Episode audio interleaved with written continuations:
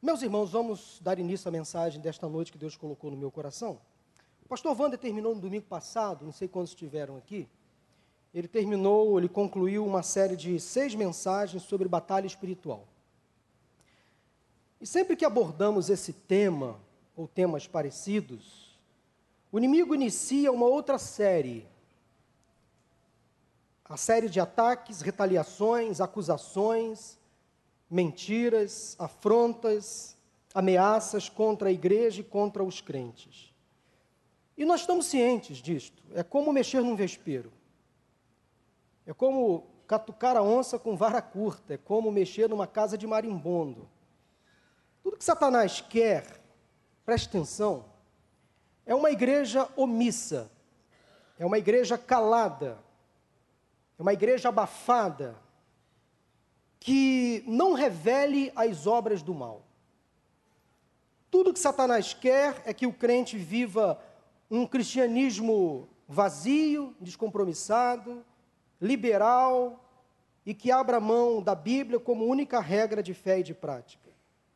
O inimigo ele quer agir sem ser incomodado, sem ser citado, sem ser acusado pelas obras do mal que ele faz e propõe e quando ele se depara com uma igreja que prega a palavra, que atua, que combate as obras do mal, do inferno, que denuncia as suas artimanhas, ele se levanta.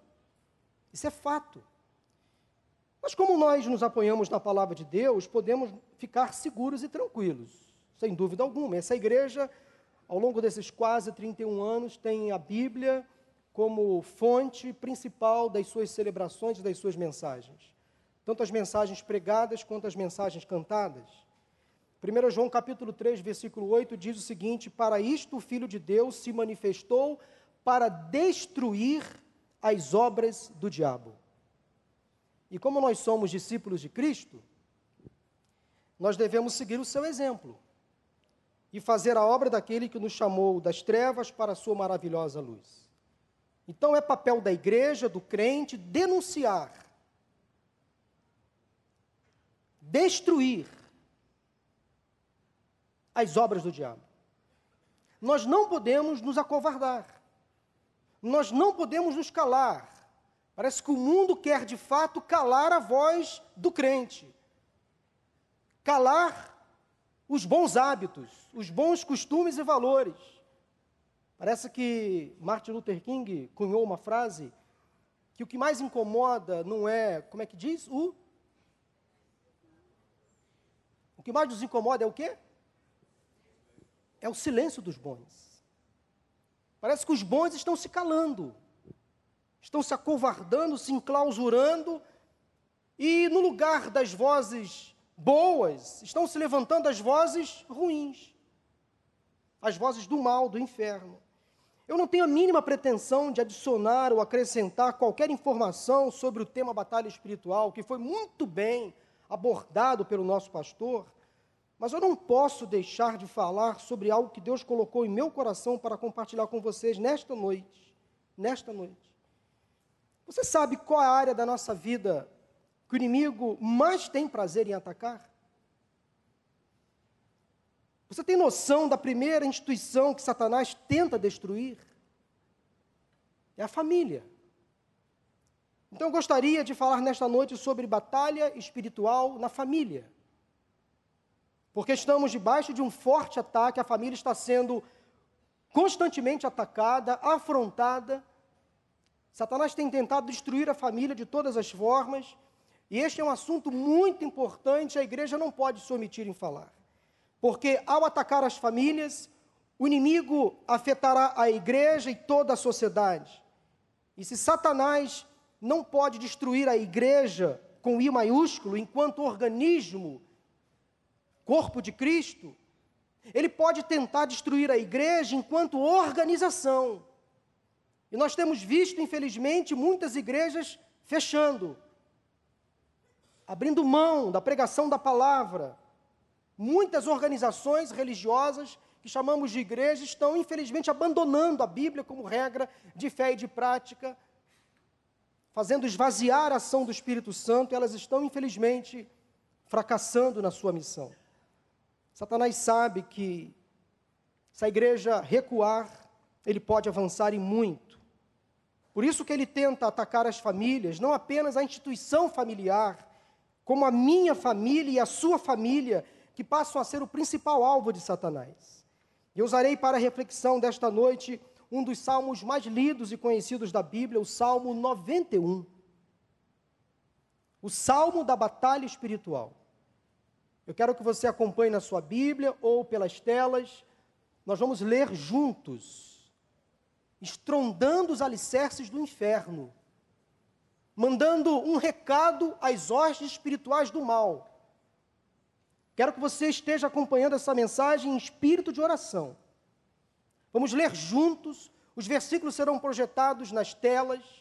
Vamos ler segunda versão, nova versão internacional. Vamos ler. Aquele que habita e descansa à sombra do Todo-Poderoso, pode dizer ao Senhor: Tu és o meu refúgio e a minha fortaleza, o meu Deus em quem confio. Ele o livrará do laço do caçador e do veneno mortal. Ele o cobrirá com as suas penas, e sob as suas asas você encontrará refúgio. A fidelidade dele será o seu escudo protetor. Você não temerá o pavor da noite, nem a flecha que voa de dia, nem a peste que se move sorrateira nas trevas, nem a praga que devasta ao meio-dia. Mil poderão cair ao seu lado, dez mil à sua direita, mas nada o atingirá. Você simplesmente olhará e verá o castigo dos ímpios. Se você fizer do Altíssimo o seu abrigo, do Senhor o seu refúgio, nenhum mal o atingirá, desgraça alguma chegará à sua tenda, porque a seus anjos ele dará ordens a seu respeito, para que o protejam em todos os seus caminhos. Com as mãos eles o segurarão, para que você não tropece em alguma pedra. Você pisará o leão e a cobra, pisoteará o leão forte e a serpente. Porque ele me ama, eu o resgatarei, eu o protegerei, pois conhece o meu nome. Ele clamará a mim, e eu lhe darei resposta, e na adversidade estarei com ele. Vou livrá-lo e cobri-lo de honra. Vida longa eu lhe darei, e lhe mostrarei a minha salvação. Amém? Muitas pessoas, sem dúvida, mantêm suas Bíblias abertas no Salmo 91, como se isso fosse o suficiente para receber alguma influência positiva e abençoar a sua casa. Conheço crentes que, diante de situações difíceis, leem o Salmo 91 e ficam esperando receber um sinal, um milagre, uma resposta. Há pessoas que fazem deste salmo uma espécie de mantra evangélico. Eles ficam colados, os versículos, na porta da geladeira, talvez no vidro do carro. Olha, eu quero dizer para você que manter a Bíblia aberta no Salmo 91, fixar os seus versículos na parede da sala ou na porta da geladeira, de nada adiantarão se você não habitar no abrigo do Altíssimo, nem descansar à sombra do Todo-Poderoso. Este é o único salmo citado pelo diabo naquele episódio da tentação de Jesus, Mateus capítulo 4. Não podemos precisar o seu autor, Há quem afirme que Davi escreveu o Salmo 91. Há outros comentaristas que deduzem que o salmo foi escrito por um levita ou um sacerdote do templo.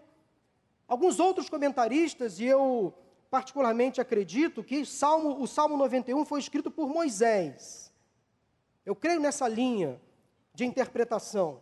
Moisés escreveu o Salmo 91, provavelmente tendo como cenário e motivação as experiências que ele e o povo de Israel viveram durante os 40 anos que ficaram no deserto do Sinai, no deserto do Sinai após a saída do Egito.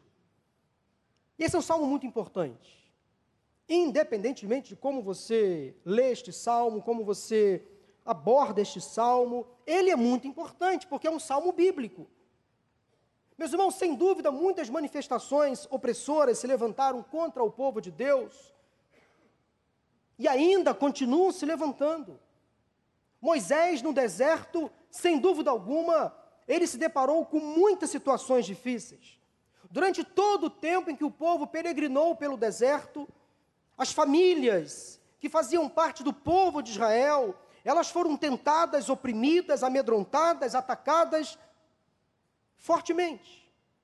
E a mente daquelas pessoas, elas se tornavam então cativas. E uma mente cativa paralisa todo o corpo, as emoções são afetadas, a vida perde o sentido. Então, se for realmente Moisés o autor do Salmo 91, eu creio que ele travou muitos embates com o inimigo durante o período que liderou o povo de Israel, pois o conteúdo deste salmo, conforme está aí descrito, ele nos oferece então algumas formas, maneiras que Satanás se utiliza para agir na vida das pessoas e das famílias. O salmo é repleto de metáforas que faziam muito sentido para a cultura daquela época e para a região eh, geográfica que as famílias israelitas se encontravam naquele momento, mas servem também de lição para cada um de nós nos dias de hoje. Metáfora é uma figura de linguagem que faz uso de uma palavra ou expressão no sentido de estabelecer uma comparação ou uma transferência de significados. Eu quero destacar algumas dessas metáforas que estão neste salmo, que podem ser comparadas a algumas estratégias de Satanás contra a família. A primeira delas, laço do caçador, ou como nas versões mais antigas, laço do passarinheiro. O passarinheiro ele era um caçador especialista em um determinado animal. Ele possuía as estratégias mais eficazes para abater a sua vítima. Era um caçador que conhecia os hábitos das suas presas, as suas principais rotinas, os seus principais horários, os seus pontos fracos, as suas vulnerabilidades. E o deserto era lugar de perigos. Existiam ladrões que ficavam à espreita, que caçavam as suas vítimas, que ficavam ao redor esperando o momento certo para dar o bote, para atacar as pessoas. E esses ladrões amedrontavam, maltratavam, afligiam as pessoas. E eles roubavam tudo que podiam das pessoas. E as famílias que faziam parte do povo de Deus, do povo de Israel, se tornavam presas fáceis para os ladrões, para os caçadores de bens. O caçador armava laços, armadilhas, emboscadas, ciladas e o povo caía. O povo era muito numeroso. Não andava totalmente é, é, compactado, andava em distâncias enormes. E quando as famílias de Israel se tornavam vulneráveis, elas então eram atacadas pelos ladrões. Obviamente, comparando a nossa vida espiritual, assim faz Satanás. Ele age como um caçador, ele usa das mesmas táticas, monta ciladas, arapucas, armadilhas, gaiolas. Ele busca quem possa tragar. O inimigo, como um passarinheiro, conhece as nossas fraquezas. Ele sabe as nossas áreas mais vulneráveis.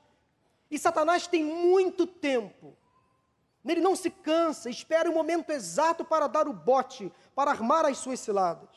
Quando Jó foi tentado, o Senhor perguntou a Satanás de onde ele tinha vindo, e Satanás respondeu da seguinte forma: de rodear a terra e de passear por ela. Não subestime o poder do mal. Satanás tem muito tempo, muito tempo ocioso. E há muitas pessoas que, infelizmente, meus irmãos e amigos, caem nos laços, nas armadilhas de Satanás, nas suas arapucas, ficam presas, completamente envolvidas e dominadas meu irmão, minha irmã, meu amigo, minha amiga. Satanás conhece você, mais do que você imagina. Conhece os seus hábitos, sabe dos seus horários, suas rotinas, seus pontos fracos. Ele sabe exatamente onde você pode cair, e se você abrir uma brecha, ele pode atacar, dar o bote, como um caçador. Cuidado com ele. Ele é cruel. Você não pode negociar, não pode dar uma segunda chance. Não tente medir forças contra ele, porque você pode ser derrotado. Não negocie, pois ele não cumpre os acordos que são favoráveis a você, porque ele é o pai da mentira. Ele é o enganador. Você não precisa ter medo de Satanás. Eu vou dizer isso de novo. Você não precisa ter medo de Satanás, mas deve conhecer as suas principais estratégias de ataque. Submeta-se a Deus em oração, resista que ele fugirá. Isso é bíblico. Você precisa então estar atento para não cair no laço de Satanás. Em segundo lugar, a segunda metáfora encontrada no Salmo é o veneno mortal ou praga mortal, no versículo 3. Nas versões mais antigas da Bíblia, peste perniciosa. É como uma picada de serpente que mata aos poucos, paralisa, envenena. O povo de Israel estava no deserto, e deserto, você sabe, era lugar, ou é lugar de animais peçonhentos, cobras, escorpiões, por exemplo, animais com venenos mortais. O povo devia ficar então atento para não ser picado, contaminado, envenenado. E é assim que Satanás age.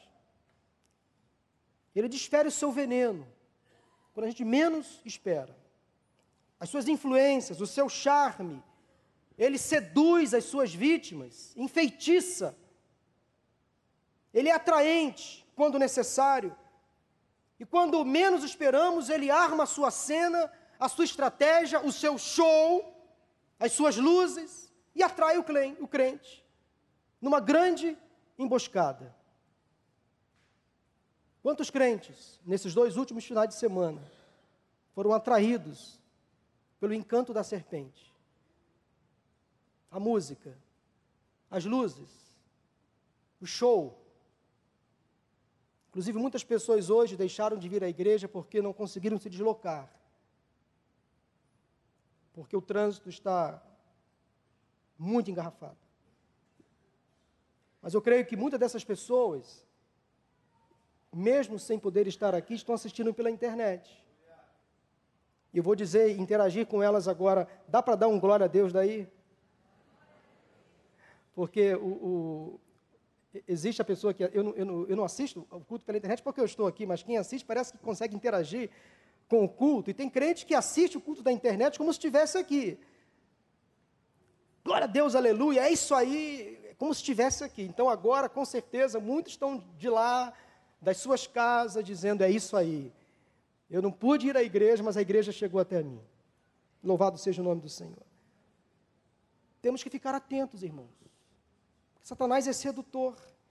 O veneno que Satanás lança entra pelos nossos olhos, pelos nossos ouvidos, ataca a alma, emoções, sentimentos e finalmente se aloja aonde? Na mente cauterizando a mente.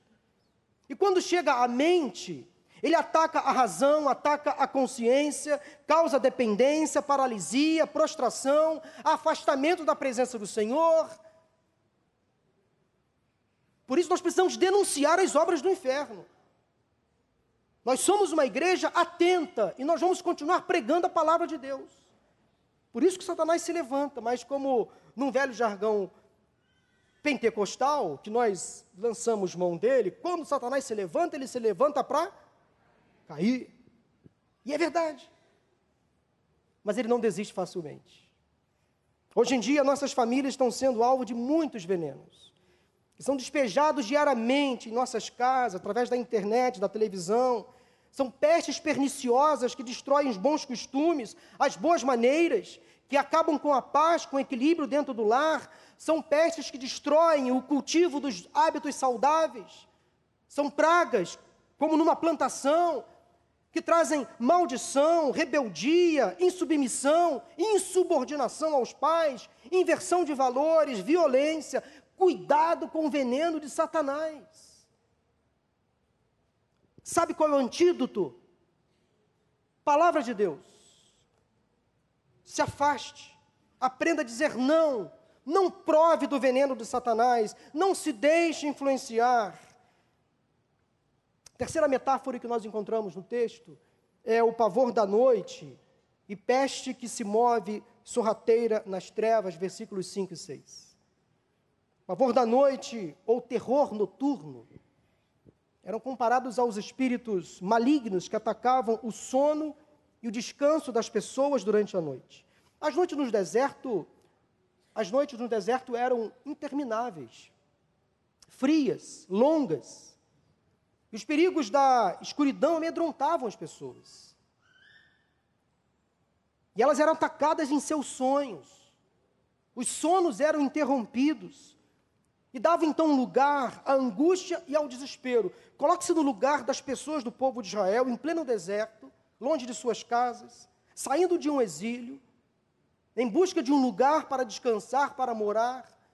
Hoje nós moramos em casas confortáveis, cobertas de cercadas de grades, com seguranças à porta, com chaves que fecham todos os acessos, mas aquelas pessoas habitavam em tendas.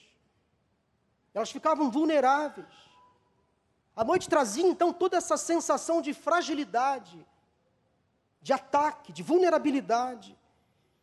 Às vezes, para algumas pessoas, a noite aponta para o medo, para a dúvida, para o silêncio, para a solidão.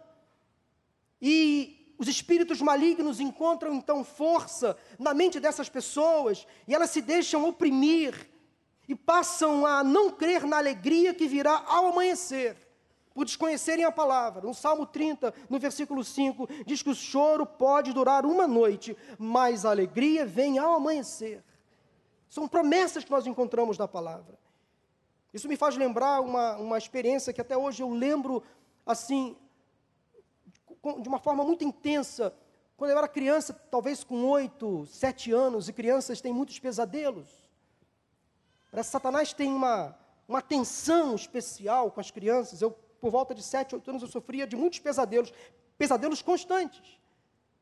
E eu, quando acordava de madrugada, chorando, apavorado, imagina uma criança tendo pesadelos constantes. O que, que eu fazia? Eu saía do meu quarto, onde eu dormia com os meus irmãos. Éramos cinco irmãos no mesmo quarto. Mas eu não me sentia seguro ali eu levantava da minha cama, ia para o quarto do meu pai e da minha mãe. Eu me enfiava assim no meio dos dois, por entre as cobertas, e eu deitava no meio do meu pai e da minha mãe, ali me sentia seguro. E aconteceu isso várias vezes, várias madrugadas. Eu ia deitar com meu pai e com minha mãe, porque ali eu conseguia dormir seguro. Mas teve uma noite, meu pai já incomodado pelo fato de eu atrapalhar o seu sono, o sono, só o sono, imaginava eu. Ele teve uma certa, um certo discernimento. Meu pai crente. Ele entendeu que aqueles sonos, ou aqueles, aqueles, aqueles sonhos ou pesadelos, eram uma opressão maligna sobre a minha mente. Eu lembro que meu pai levantou da cama, acendeu a luz, acordou minha mãe, ele orou com imposição de mão sobre a minha cabeça, repreendendo. Eu lembro como se fosse hoje, as palavras que ele usou. Eu tinha sete para oito, oito anos, repreendendo aquela opressão maligna sobre a minha mente, sobre o meu sono. Ele repreendeu no poder do nome de Jesus. E eu criei naquela oração, eu acreditei naquela oração. Você sabe o que aconteceu? Nunca mais eu fui atormentado por pavor noturno, por pesadelos. Eu tive essa experiência muito marcante na minha vida, na minha infância, que eu guardo até hoje. É como Satanás faz. Ataca a mente, o sono, causando então esse tipo de perturbação. Há espíritos malignos que também atuam na mente das pessoas quando elas estão nas trevas do cotidiano não necessariamente nas madrugadas, mas nas trevas do cotidiano, nos isolamentos, nos quartos, nos cantos, nos esconderijos, nos cômodos fechados da casa ou do escritório. Cuidado quando você estiver sozinho ou sozinha, pois poderá se tornar uma presa fácil para Satanás. Você sozinho, com aquela colega de trabalho, ou com aquele chefe, com aquela secretária, você que dá ou recebe carona de alguém do sexo oposto, sem ser sua namorada, seu namorado, seu noivo, sua noiva, seu cônjuge, cuidado. Você que costuma viajar sozinho, cuidado com os hotéis, com os oferecimentos. Sabe o que eu estou dizendo? Você que é jovem, namora e viaja com seu namorado, você está abrindo uma grande brecha para Satanás entrar na sua vida, destruir algo que Deus quer fazer da forma melhor possível. Aí as pessoas se atropelam, se precipitam, depois não entendem como vem maldição sobre a sua vida, como vem problema sobre a sua vida. Será que eu estou sendo retrógrado demais? Conservador demais? Chato demais? É óbvio que não. Cuidado, mulheres que ficam muito tempo sozinhas em casa, homens que ficam muito tempo na internet, se transformam em alvos fáceis para que o inimigo se mova de forma sutil, em silêncio, às vezes sem deixar muitos vestígios. O texto fala de peste que se move sorrateira nas trevas. Sorrateiro é o mesmo que obscuro, aquele que faz as coisas na calada da noite, nas escondidas. Assim Satanás age ele não faz alarde, ele trabalha devagar. Como disse, ele tem muito tempo. Ele não desiste facilmente. Às vezes ele não quer deixar pistas. Daí, quando a pessoa menos percebe, já se envolveu completamente e as consequências são as piores possíveis. Eu estou falando é que nós devemos evitar a aparência do mal. Como já disse aqui, não dar sopa para o azar, é confiar desconfiando, é um olho no padre e olho o outro na missa. É ficar sempre atento. São expressões populares que têm muito significado.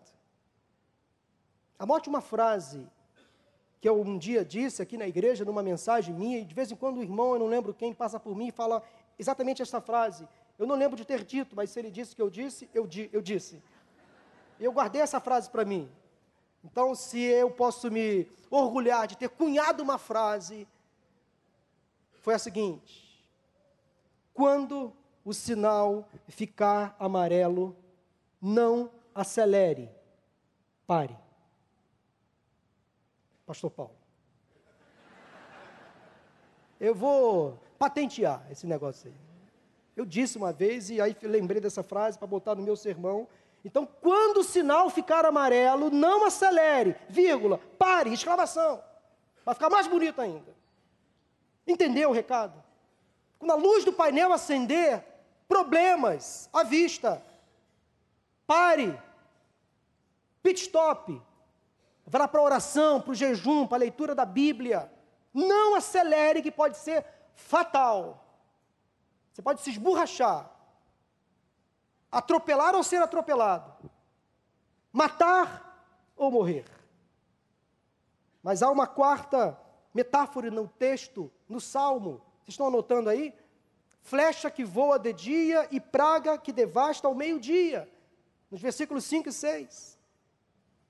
Flechadas inimigas poderiam atingir o povo durante o dia. Flecheiros armados lançavam os seus dardos inflamados que paralisavam e matavam suas vítimas.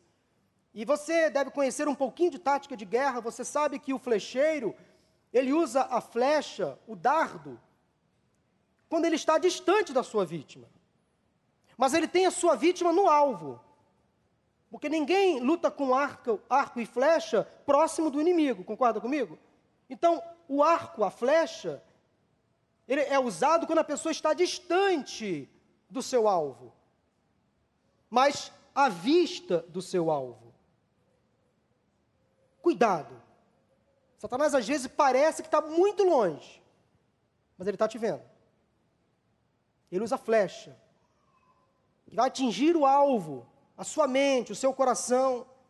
Então aqui o salmista fala de um inimigo que não se camuflava totalmente. Ele poderia ser visto, notado, percebido, mas que lançava então uma flecha à distância para atingir o povo. Então a metáfora utilizada aqui destaca as setas que são lançadas contra a mente das pessoas durante o dia, de forma clara, evidente, no sentido então de trazer todo tipo de conflito nos relacionamentos, perturbação mental. Satanás também age durante o dia. Ele ataca durante o expediente, o horário de trabalho. São setas que atacam a mente e o pensamento nas situações claras, evidentes, traz, trazendo então confusão. É quando ele não faz questão de se esconder, de se camuflar totalmente. É quando ele dá as cartas, ele mostra para o que veio. São situações, então, que trazem fraquezas, pecados, traições, omissões, conflitos, em casa ou no trabalho, discussões, inimizades, iras, revoltas. Já reparou como em alguns ambientes profissionais ou em famílias existe tanta competitividade, tanto ciúme, tanta ira, um querendo passar a perna no outro, prejudicar o outro? Provavelmente são setas malignas.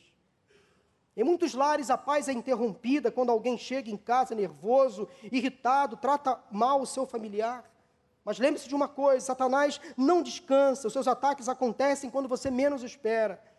A metáfora da praga que devasta ao meio-dia também podem ser comparadas a espíritos malignos que atacam no meio. Preste atenção agora, não necessariamente no meio-dia ou ao meio-dia, mas no meio de um casamento. No meio de um projeto, no meio de uma faculdade, no meio da semana, no meio do mês, no meio do ano. Já pensou, já imaginou que muita gente, por exemplo, no meio do ano, se desanimam? Todos aqueles projetos que fizeram no início do ano, quando chega no meio do ano, elas estão já cansadas, contando as horas para o ano acabar. Já pensou nisso? Demônios que não deixam as pessoas concluírem seus planos por inteiro, terminar os seus compromissos, firmar os seus acordos, seus contratos até o fim. Satanás sabe que no meio de uma caminhada não estamos mais com o mesmo ânimo do início, ou com a mesma motivação do começo. O meio é terrível, é cansativo, é desanimador, e é justamente aí que entra Satanás para nos fazer desistir da caminhada e chegar ao final. O pior momento de uma corrida é o meio da corrida. Quando você sabe que não tem mais como voltar, mas que ainda há uma outra jornada a você atingir o seu alvo. Casais na meia-idade sofrem crises terríveis no casamento. Homens e mulheres na faixa dos 40 anos, já percebeu? A crise dos 40 já bateu a sua porta? Bateu a minha porta. Teoricamente, metade da vida. Crise dos 40 Muitos pensam em desistir.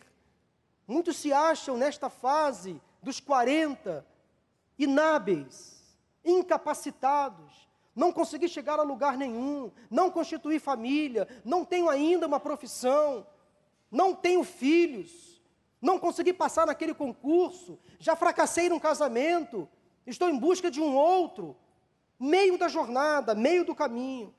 Hoje em dia, muitos adolescentes e jovens pensando em desistir da vida, desanimados, não conseguem concluir seus projetos acadêmicos, profissionais, sentimentais.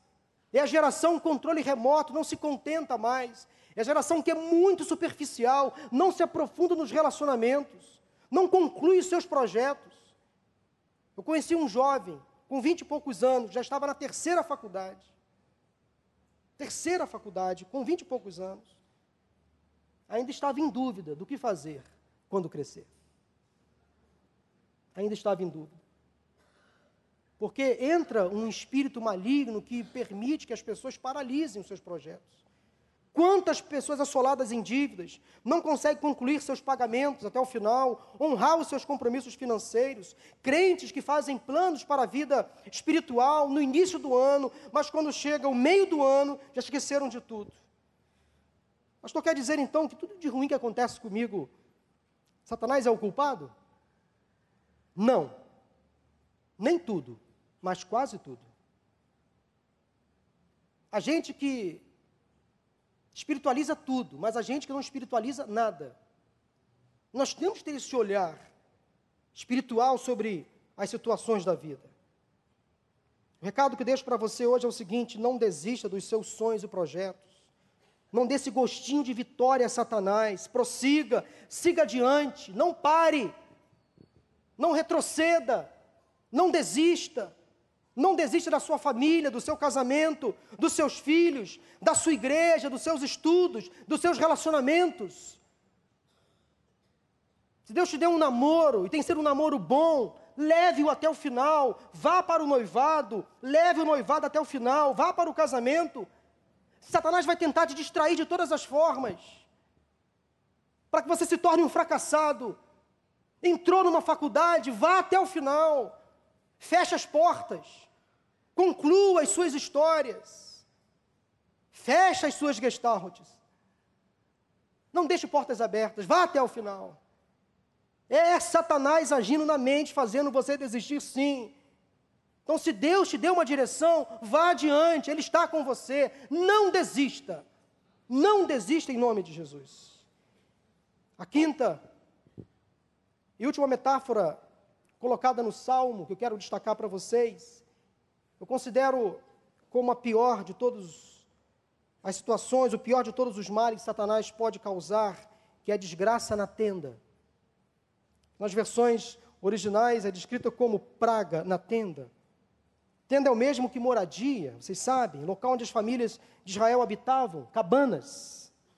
E cada família tinha uma tenda, uma cabana, onde ali, naquele lugar, era o lugar da identidade, do acolhimento, da segurança, do conforto famílias moravam juntas, então, naquelas tendas. Algumas famílias eram famílias estendidas, grandes.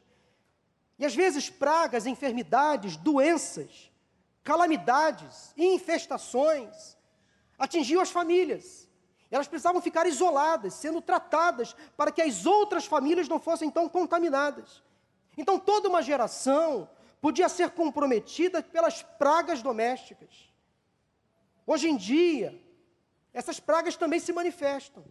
Essas desgraças acontecem. Vou citar alguns exemplos aqui para vocês. Desgraça na tenda é quando a família é atingida por Satanás. Desgraça na tenda é quando um casamento acaba em divórcio. Desgraça na tenda é quando a infidelidade, o adultério destrói um lar. Desgraça na tenda é quando a violência doméstica afeta a paz e a confiança dentro de casa, quando uma mulher é agredida física ou emocionalmente, ou quando abusos sexuais acontecem envolvendo familiares ou parentes. Desgraça na tenda. Estou acusando o que Satanás tem feito contra as nossas famílias, isto é desgraça na tenda, e nós não concordamos com isso. Não concordamos.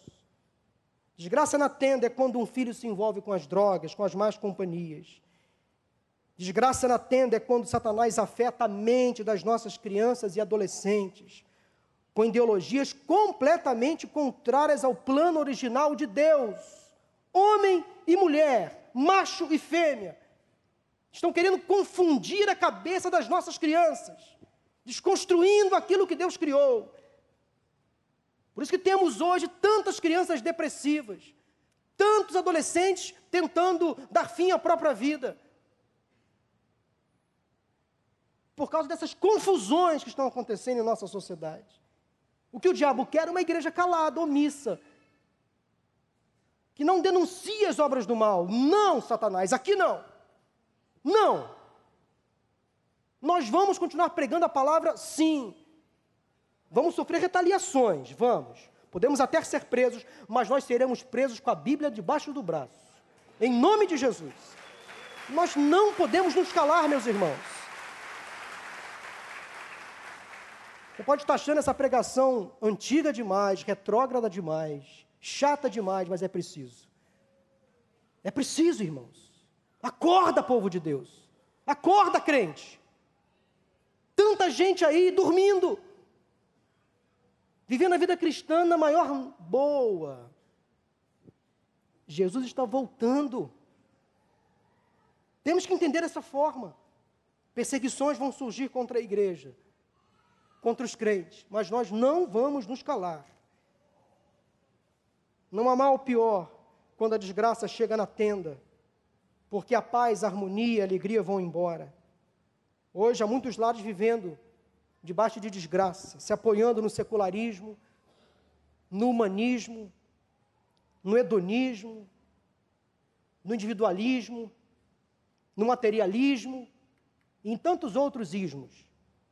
Muitos lares abandonando a comunhão com o Senhor, a oração, o culto, a devoção, a adoração. Quer desgraça maior do que aquelas que afetam diretamente o núcleo da família. Quando Satanás consegue destruir uma família, ele destrói todo um sonho que Deus planejou. Será que há alguma desgraça atingindo a sua casa? Alguma opressão maligna balançando as estruturas do seu lar? afetando os seus filhos, seu casamento. Não faça da sua família um lugar de desgraça, mas um lugar de graça, da manifestação da graça de Deus. Não permita que as pragas continuem destruindo a sua tenda. Esteja atento. Não se desespere, há uma saída. Então, diante dos perigos que nos cercam, dos males que nos amedrontam, que Satanás tenta lançar contra as nossas famílias. Como podemos viver num mundo igual ao nosso? Como podemos sobreviver num mundo tão ameaçador? Como vencer as artimanhas malignas? Como vencer a batalha espiritual na família? As respostas estão no mesmo Salmo 91, de maneira muito simples e clara. Coloca a próxima tela, por favor, Claudinho. Olha aí. Nada novo mas está tudo no Salmo e muitas pessoas desconhecem. A primeira estratégia que devemos usar para vencer a batalha espiritual na família é saber quem é Deus. Gente, isso é tão óbvio, mas muitos desconhecem completamente quem é o Deus que servem. E aí se envolvem em tantas confusões, tantas crises, tantos problemas. Eu vou ler para vocês os versículos 1 e 2. Aquele que habita no abrigo do Altíssimo e descansa à sombra do Todo-Poderoso, pode dizer ao Senhor: Tu és o meu refúgio, a minha fortaleza, o meu Deus em quem confio. Há, muitos, há muitas verdades aí nesses dois primeiros versículos do Salmo. Grande parte da nossa teologia ou dos atributos de Deus estão contidos aqui. Isso aqui não é só para teólogo saber e dominar. É para todo crente saber e dominar. Nós precisamos entender quem é Deus. Há muitas verdades nesses dois versículos, mas muitas pessoas desconhecem. Há crentes que parecem servir a um Deus desconhecido, distante, daí eles caem facilmente nas ciladas do inimigo. Eu vou dizer aqui algumas palavras, quero que você repita comigo. Deus é o meu Altíssimo, o Todo-Poderoso, o meu Senhor e o meu Deus. Vamos repetir? Deus é o meu Altíssimo, o Todo-Poderoso, o meu Senhor e o meu Deus. Deus é o meu Altíssimo, Elion. O Todo-Poderoso é o Shaddai. O meu Senhor, Yahvé, e o meu Deus, Elohim. Tem noção do Deus que você serve? Alguns crentes vivem apavorados e chegam até a ter medo de Satanás porque desconhecem quem é Deus. Servem a Deus, mas ainda não o conhecem de fato. Meu irmão, minha irmã, Deus é onipotente, tem todo o poder. Deus é onisciente, sabe de todas as coisas. Onipresente, está presente em todos os lugares. Ele é eterno, imutável. Este é o Deus que você serve. Este é o Deus que habita em você, através do seu Espírito Santo. Nós sim temos o corpo fechado. Que o Espírito de Deus habita em nós. Nós precisamos saber quem é Deus. Sabendo quem é Deus, nós vamos vencer as artimanhas malignas. Ele é o Criador, sustentador de todas as coisas. Ele decidiu habitar dentro de mim e dentro de você. Esse é o Deus Todo-Poderoso que cabe nessa caixinha aqui tão limitada, nesse corpo tão frágil, tão pecador, nessa capelinha ou nessas catedrais. Deus cabe em nós, nós somos templo do Espírito Santo de Deus. Louvado seja o nome do Senhor. O salmista sabia quem era Deus e isso o tranquilizava. Mesmo passando por perigos, ele conseguia manter o seu otimismo, a sua fé vivas no Senhor. Eu não preciso, então, como eu já disse, ter medo do inimigo, porque eu sei em quem tenho crido e estou certo de que ele guardará segura a minha vida até a volta do Senhor Jesus Cristo. Segundo lugar, eu e você precisamos então confiar nas promessas de Deus. Eu quero ler essas promessas novamente para você, para que você saia daqui com esse negócio na sua mente. Talvez você nunca mais olhe o Salmo 91 da mesma maneira. Segura aí as promessas que Deus tem para você. Ele o livrará do laço do caçador e do veneno mortal. Ele o cobrirá com as suas penas, e sob as suas asas você encontrará refúgio. A fidelidade dele será o seu escudo protetor. Você não temerá o pavor da noite, nem a flecha que voa de dia, nem a peste que se move sorrateira nas trevas, nem a praga que devasta ao meio-dia. Mil poderão cair ao seu lado, dez mil à sua direita, mas nada o atingirá. Você simplesmente olhará e verá o castigo dos ímpios. Nenhum mal o atingirá desgraça alguma chegará à sua tenda, porque a seus anjos ele dará ordens a seu respeito, para que o protejam em todos os seus caminhos, com as mãos eles o segurarão, para que você não tropece em alguma pedra. Você pisará o leão e a cobra, pisoteará o leão forte e a serpente, porque ele me ama. Eu o resgatarei eu o protegerei, pois conhece o meu nome, e na adversidade estarei com ele. Vou livrá-lo e cobri-lo de honra. Vida longa eu lhe darei, e lhe mostrarei a minha salvação. Promessas do Senhor para você. Ele não é homem para mentir. O cumprimento dessas promessas está condicionado ao que está escrito no primeiro versículo do Salmo. E tem pessoas que querem receber as promessas, mas não querem se submeter a elas. Eu quero trazer para vocês agora rapidamente. Deixa me explicar uma coisa para você. Na Bíblia há algumas promessas que são incondicionais. Isso é teologia. E há outras que são condicionais. Estou claro até aqui? Quero citar alguns exemplos de promessas incondicionais, que não dependem de nada. Deus prometeu e ele cumpre não depende do nosso esforço. Ele prometeu, ele vai fazer. Por exemplo, a permanência do Espírito Santo na vida do crente. Ele prometeu que o Espírito Santo habita em nós. O Espírito Santo não sai e não volta, está em nós. Uma promessa que o Senhor mantém. Outra promessa incondicional, que não depende do nosso esforço, nem dos nossos méritos. A volta de Jesus, ele voltará, ele prometeu. Quer você queira ou não, acredite ou não, ele vai voltar. Ele é Deus. Outra promessa incondicional: a igreja do Senhor é indestrutível. Indestrutível, ou seja, as portas do inferno não prevalecerão contra ela.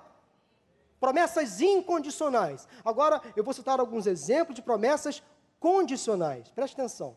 Como isso requer de nós o esforço, a participação. Por exemplo, honrar pai e mãe para que os dias sejam prolongados na terra. Está claro?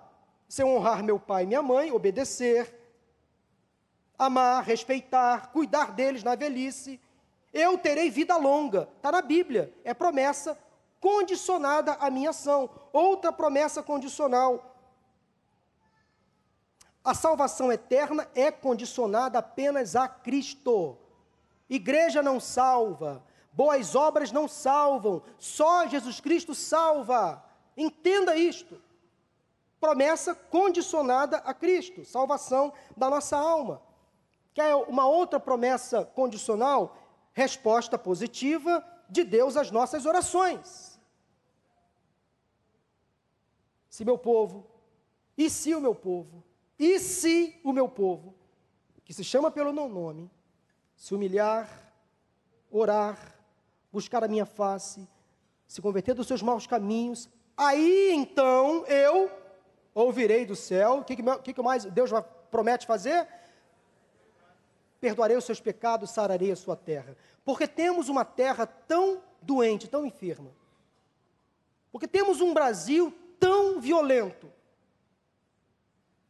Que ainda não temos um povo que se chama pelo nome, que está humilhado, arrependido, orando, caminhando de joelhos, simplesmente.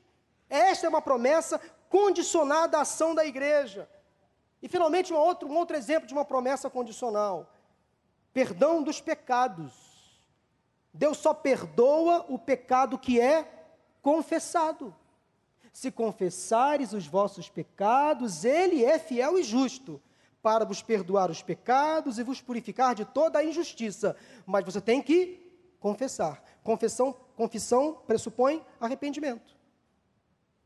Então, todo pecado é perdoado se for confessado. Está claro? Distinção entre promessas incondicionais e condicionais. Agora, olhando para essas promessas que eu acabei de citar para vocês do Salmo 91, são promessas condicionais ou incondicionais? Condicionadas a quê? Está no versículo primeiro. Está no versículo primeiro. Essas promessas só acontecerão àqueles que colocarem em prática o que encontra-se no versículo primeiro. Meu irmão, minha irmã, Deus te ama, Ele é o teu refúgio, fortaleza, nele você pode confiar. Ele tem livrado você de armadilhas, perigos, pragas de Satanás. É Ele quem te abriga e te cobre debaixo dos seus braços fortes. Ele é fiel para te livrar das setas malignas. Versículo 4 fala da fidelidade dele, que será o nosso escudo protetor. Você lembra do pastor pregando aqui, o pastor Wander, ele citou as armaduras, ou a armadura do crente, lá em Efésios capítulo 4, e uma determinada parte da armadura é o escudo da fé. Lembra disso? Essa é a armadura que está no Salmo 91. É o escudo da fé. As versões mais antigas diz a sua verdade é pavês e escudo. Pavês era uma espécie de escudo muito grande, muito forte, que conseguia abrigar mais de um soldado. O pavês era um escudo impenetrável. É este escudo que o Senhor nos fornece, nos oferece. Anjos, precisamos falar deles também aqui no Salmo 91, porque há muito misticismo em torno deste assunto. Meus irmãos, anjos existem, são mensageiros de Deus para nos proteger, para nos servir. São mensageiros. A palavra significa mensageiro. E a Bíblia trata os anjos como uma realidade, mas não podemos fazer tolices e achar que eles vão nos proteger como foi a proposta que Satanás fez a Jesus na tentação do deserto, quando levou o nosso Senhor ao pináculo, a parte mais alta do templo, e disse: Se és filho de Deus, joga-te daqui para baixo, que o anjo vai te segurar. Nós não podemos tentar o Senhor nosso Deus. Deus coloca anjos que guerreiam ao nosso favor, Ele nos livra de acidentes, de males, de infestações. E sem querer polemizar, sem querer deixar ninguém em crise, mas eu já tive experiências com anjos. Eu, falo por mim. Eu entendi nitidamente que foram mensageiros enviados por Deus para me livrar. Males, perigos e tentações. Eu já tive essa experiência. Deus testificou no meu coração, naquele momento, naquele livramento, que Ele enviou uma pessoa que eu não conhecia, que naquela hora me livrou de uma cilada, de um ataque, de uma armadilha. O Salmo 34, versículo 8 diz o quê? Que Deus envia anjos para nos proteger e nos livrar de todo mal. Está na Bíblia, eu creio. Eu não posso dar uma outra interpretação à palavra. Meu irmão, ore para que o Senhor envie anjos sobre a sua vida, sobre a sua casa, sobre os seus filhos, sobre os seus negócios. Anjos do Senhor acampam-se ao nosso redor para nos livrar, para nos guardar, de todo mal, mensageiros de Deus. Eu creio na doutrina dos anjos. E finalmente, como vencer a batalha espiritual na família, ter comunhão com Deus. Aquele que habita no abrigo do Altíssimo, descansa à sombra do Todo-Poderoso. Se você fizer do Altíssimo o seu abrigo, do Senhor o seu refúgio, ele clamará a mim e eu lhe darei resposta. Meu irmão, entenda de uma vez por todas: você precisa ter comunhão diária e constante com o Senhor, intimidade com o Pai. O melhor lugar que você pode e deve estar diante da presença do Senhor. Uma versão antiga do Salmo 91 fala do esconderijo do Altíssimo, do abrigo do Altíssimo. É verdade, Deus tem segredos. Isso é compreensível porque Ele conhece os mistérios do universo. Mas a grande notícia é que Deus ama revelar os seus segredos para aqueles que buscam a sua face, para aqueles que nele confiam. Jeremias capítulo 33, versículo 3: Clame a mim e eu responderei, e lhe direi coisas grandiosas, insondáveis, que você não conhece. Quer saber os mistérios do universo? Não precisa assistir Discovery Channel. Vai para a palavra, vai para o colo do seu pai, vai para o abrigo do Altíssimo. Ele vai te revelar coisas insondáveis, ocultas. O lugar de Deus é secreto, mas pode ser revelado a nós pela fé. O lugar de Deus é secreto, mas a grande notícia então é que ele adora revelar os seus segredos àqueles que buscam a sua presença. Portanto, ore mais ao Senhor, leia mais a sua Bíblia. Faça dos seus dias momentos constantes de devoção a Deus. Faça o seu culto doméstico com a sua família. Participe de uma célula. Não deixe de prestar cultos ao Senhor junto com a congregação, porque há coisas que Deus vai revelar a você lá no seu esconderijo secreto, lá na sua intimidade lá na sua devoção pessoal, mas há outras que Deus só vai revelar quando você estiver aqui no meio da congregação. Busque a presença do Senhor. Conta-se uma história de um crente chamado Frederic Nolan. Ele estava fugindo de seus inimigos durante um período de perseguição no norte da África.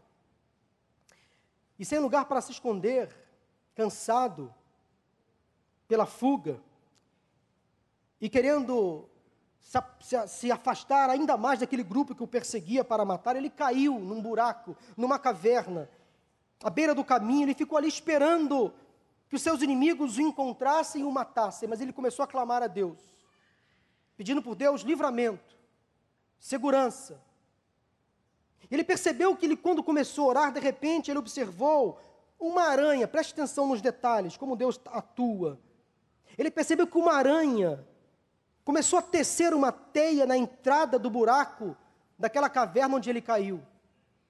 Em questão de minutos, aquele pequeno inseto, aquele pequeno inseto, construiu uma grande teia.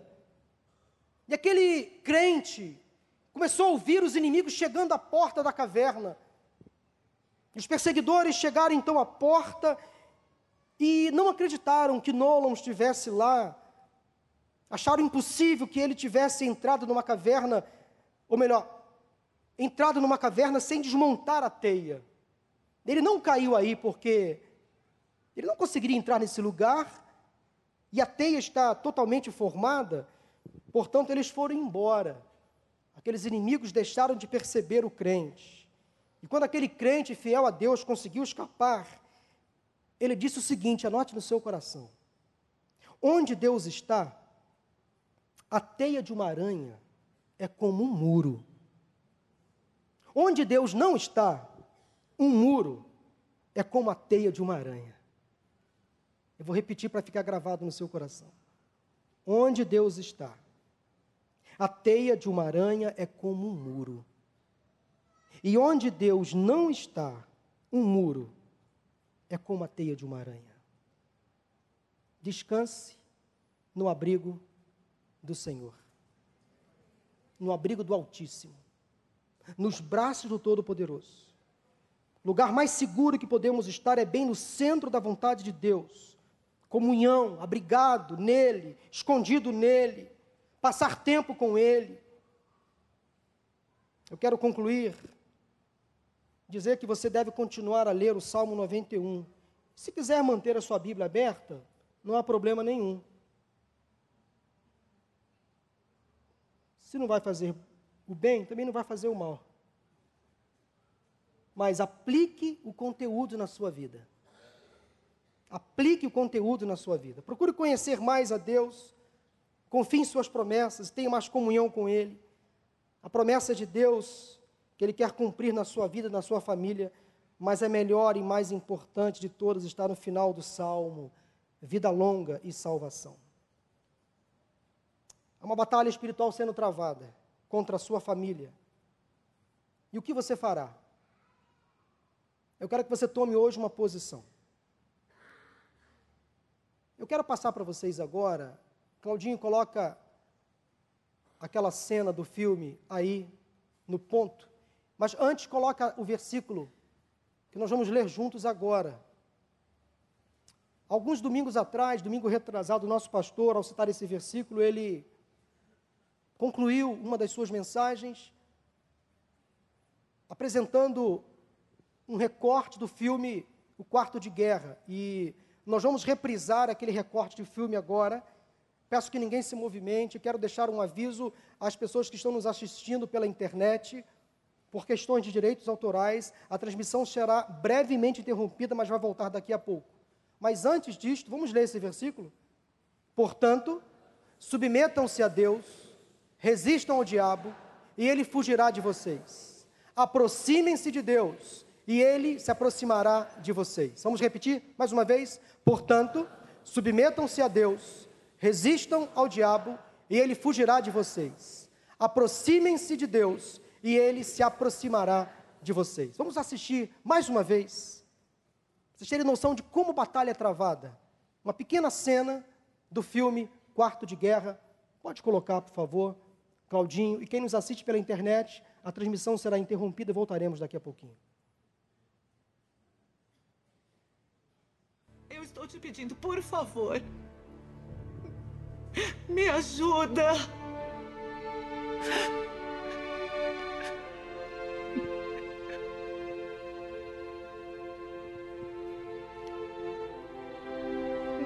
O seu marido dessa moça estava para ser tentado em adultério.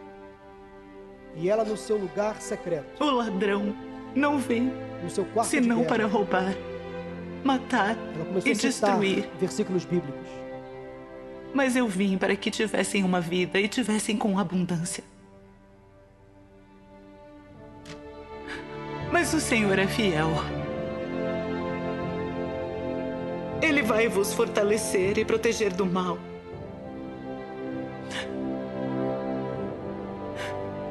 Submeta-se a Deus. Resista ao diabo. E ele fugirá.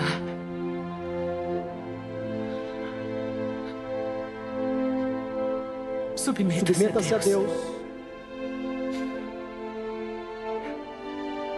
Resista, Resista ao ao diabo. diabo E ele e fugirá. ele fugirá. Submeta-se a Deus. Isso. Resista ao diabo. E ele fugirá.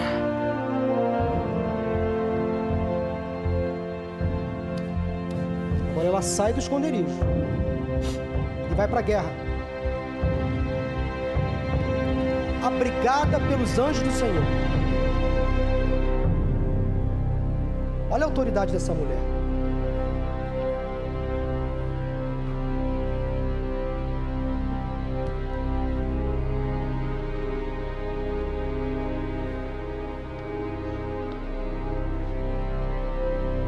Onde você está, diabo. Mas eu sei que pode me ouvir. Já brincou com a minha mente. E já aproveitou o suficiente. Já chega!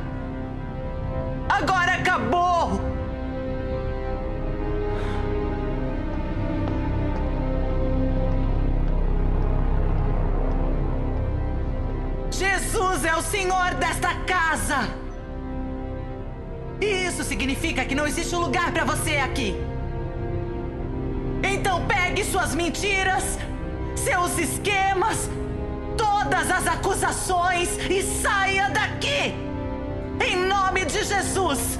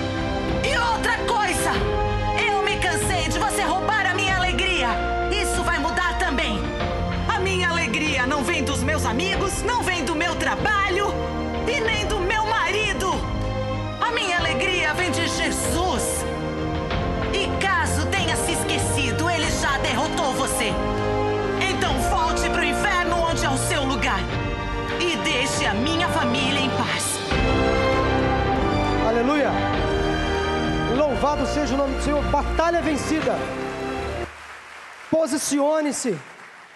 Vamos ficar de pé. Nós vamos louvar ao Senhor com uma canção. E eu quero orar nesse momento. Por todas as vidas aqui nesta noite. Pelas famílias que estão aqui. Porque é uma batalha sendo travada contra a sua casa, contra a sua família, contra o seu casamento. Há um inimigo que se chama Satanás. Tentando tirar de você aquilo que é mais precioso. A paz na sua casa, a estabilidade no seu lar, na sua família. Eu não sei como Deus falou com você hoje. Eu não sei o que você quer entregar, quer confessar. Eu não sei que tipo de acordo você quer desfazer. Mas é momento de você se posicionar diante do Senhor hoje, aqui nesse lugar. Ao longo desta canção. Se você hoje quer assumir um compromisso de batalhar pela sua casa, pelo seu lar, pelos seus filhos, pelo seu casamento, pelos seus irmãos, pelos seus pais pela sua própria vida. Você percebe que o inimigo está afligindo você, aprisionando você, ele armou arapucas contra você, envolvendo você nas drogas, nas más companhias, nas ideologias que estão confundindo a sua mente. Em nome de Jesus, sai do seu lugar. Durante essa canção, vem aqui no altar do Senhor, entregue a sua vida, confesse a Ele, entregue a sua família nos braços do Pai. Lá você estará seguro. Vamos cantar. Vamos louvar ao Senhor. Quero que você se desloque no seu lugar com fé. Peça licença quem está ao seu lado. Não tenha vergonha. Posicione-se. Submeta-se a Deus. Resista ao diabo. Fugirá de vós. Pode sair do seu lugar em nome de Jesus. Mãe, pai, se você sente o desejo do coração de ir buscar o seu filho, se ele está aqui, traz ele. Se não está aqui, interceda por ele. Marido, esposa, quer orar pelo seu casamento, sai do seu lugar. Você que é solteiro, divorciado, quer a sua família ao Senhor, seus projetos pessoais ao Senhor. desbaratar as hostes infernais sobre a sua vida. Sai do seu lugar e vem aqui em nome de Jesus. Ele guarda. Mais alguém sai do seu lugar em nome de Jesus. Pode sair. Em teus braços é o meu descanso. Quer fazer do seu namoro namoro santo. Sai do seu lugar, vem aqui.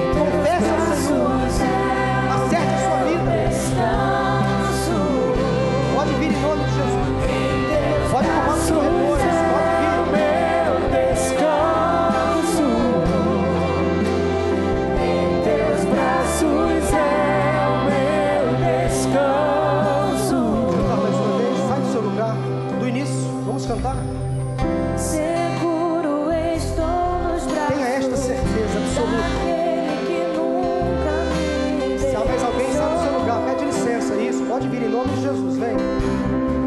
Uma família vindo. Isso. Seu.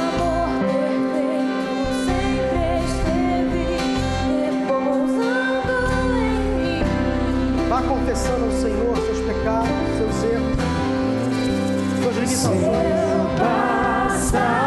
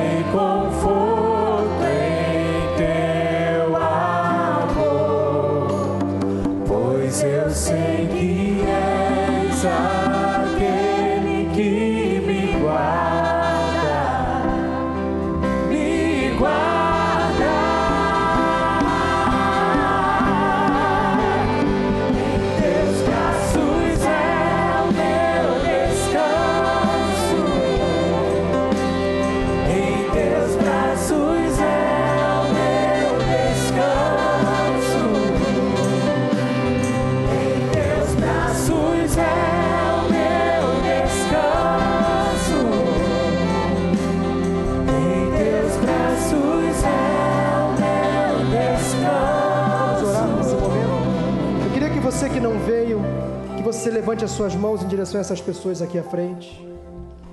Esse momento de batalha espiritual. Você que veio aqui pela primeira vez, nós queremos, depois dessa oração, aconselhar você, orar com você mais uma vez, entregar uma Bíblia de presente. Há um grupo de conselheiros que estão aí, ladeando você. Esse grupo quer anotar os seus dados, não saia daqui. Vamos orar, vamos clamar, vamos levantar agora um clamor. Onde estão os profetas e profetisas na casa de Deus nesta noite. Levante a sua voz, com a autoridade que há do Espírito Santo sobre a sua vida. Ore por as pessoas que estão aqui à frente. Os pastores já estão orando, os pastores estão orando por imposição de mãos. Faça isso também. Clame ao Senhor por libertação. Por libertação. Clame ao Senhor para que Satanás não tenha mais poder e influência sobre essas mentes Clame ao Senhor por perdão de pecados, por santidade. Clame ao Senhor por recomeço, por nova vida, por restabelecimento de acordos feitos na presença do Senhor. Clame ao Senhor.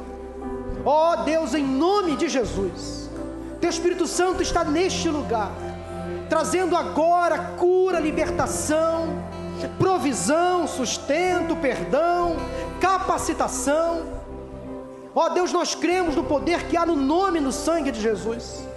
Nós cremos que essas pessoas vieram aqui à frente, ó Deus, submissas à tua vontade. Agora elas estarão tomando a decisão de resistir ao diabo, fugir das tentações, fechar as brechas. Ó Deus, o inimigo fugirá. Nós repreendemos em nome de Jesus toda ação maligna, satânica, diabólica, feito sobre a vida dessas pessoas colocamos elas em teus braços, no teu esconderijo, na tua presença. Deus supra as necessidades, perdoa os pecados, salva a alma do perdido, liberta aqueles que estão agora aprisionados por obras malignas. Faça o teu mover sobrenatural. Faça a tua obra em nome de Jesus. Em nome de Jesus. Em nome de Jesus. Amém, amém e amém. Aplauda ao Senhor. Deus seja louvado.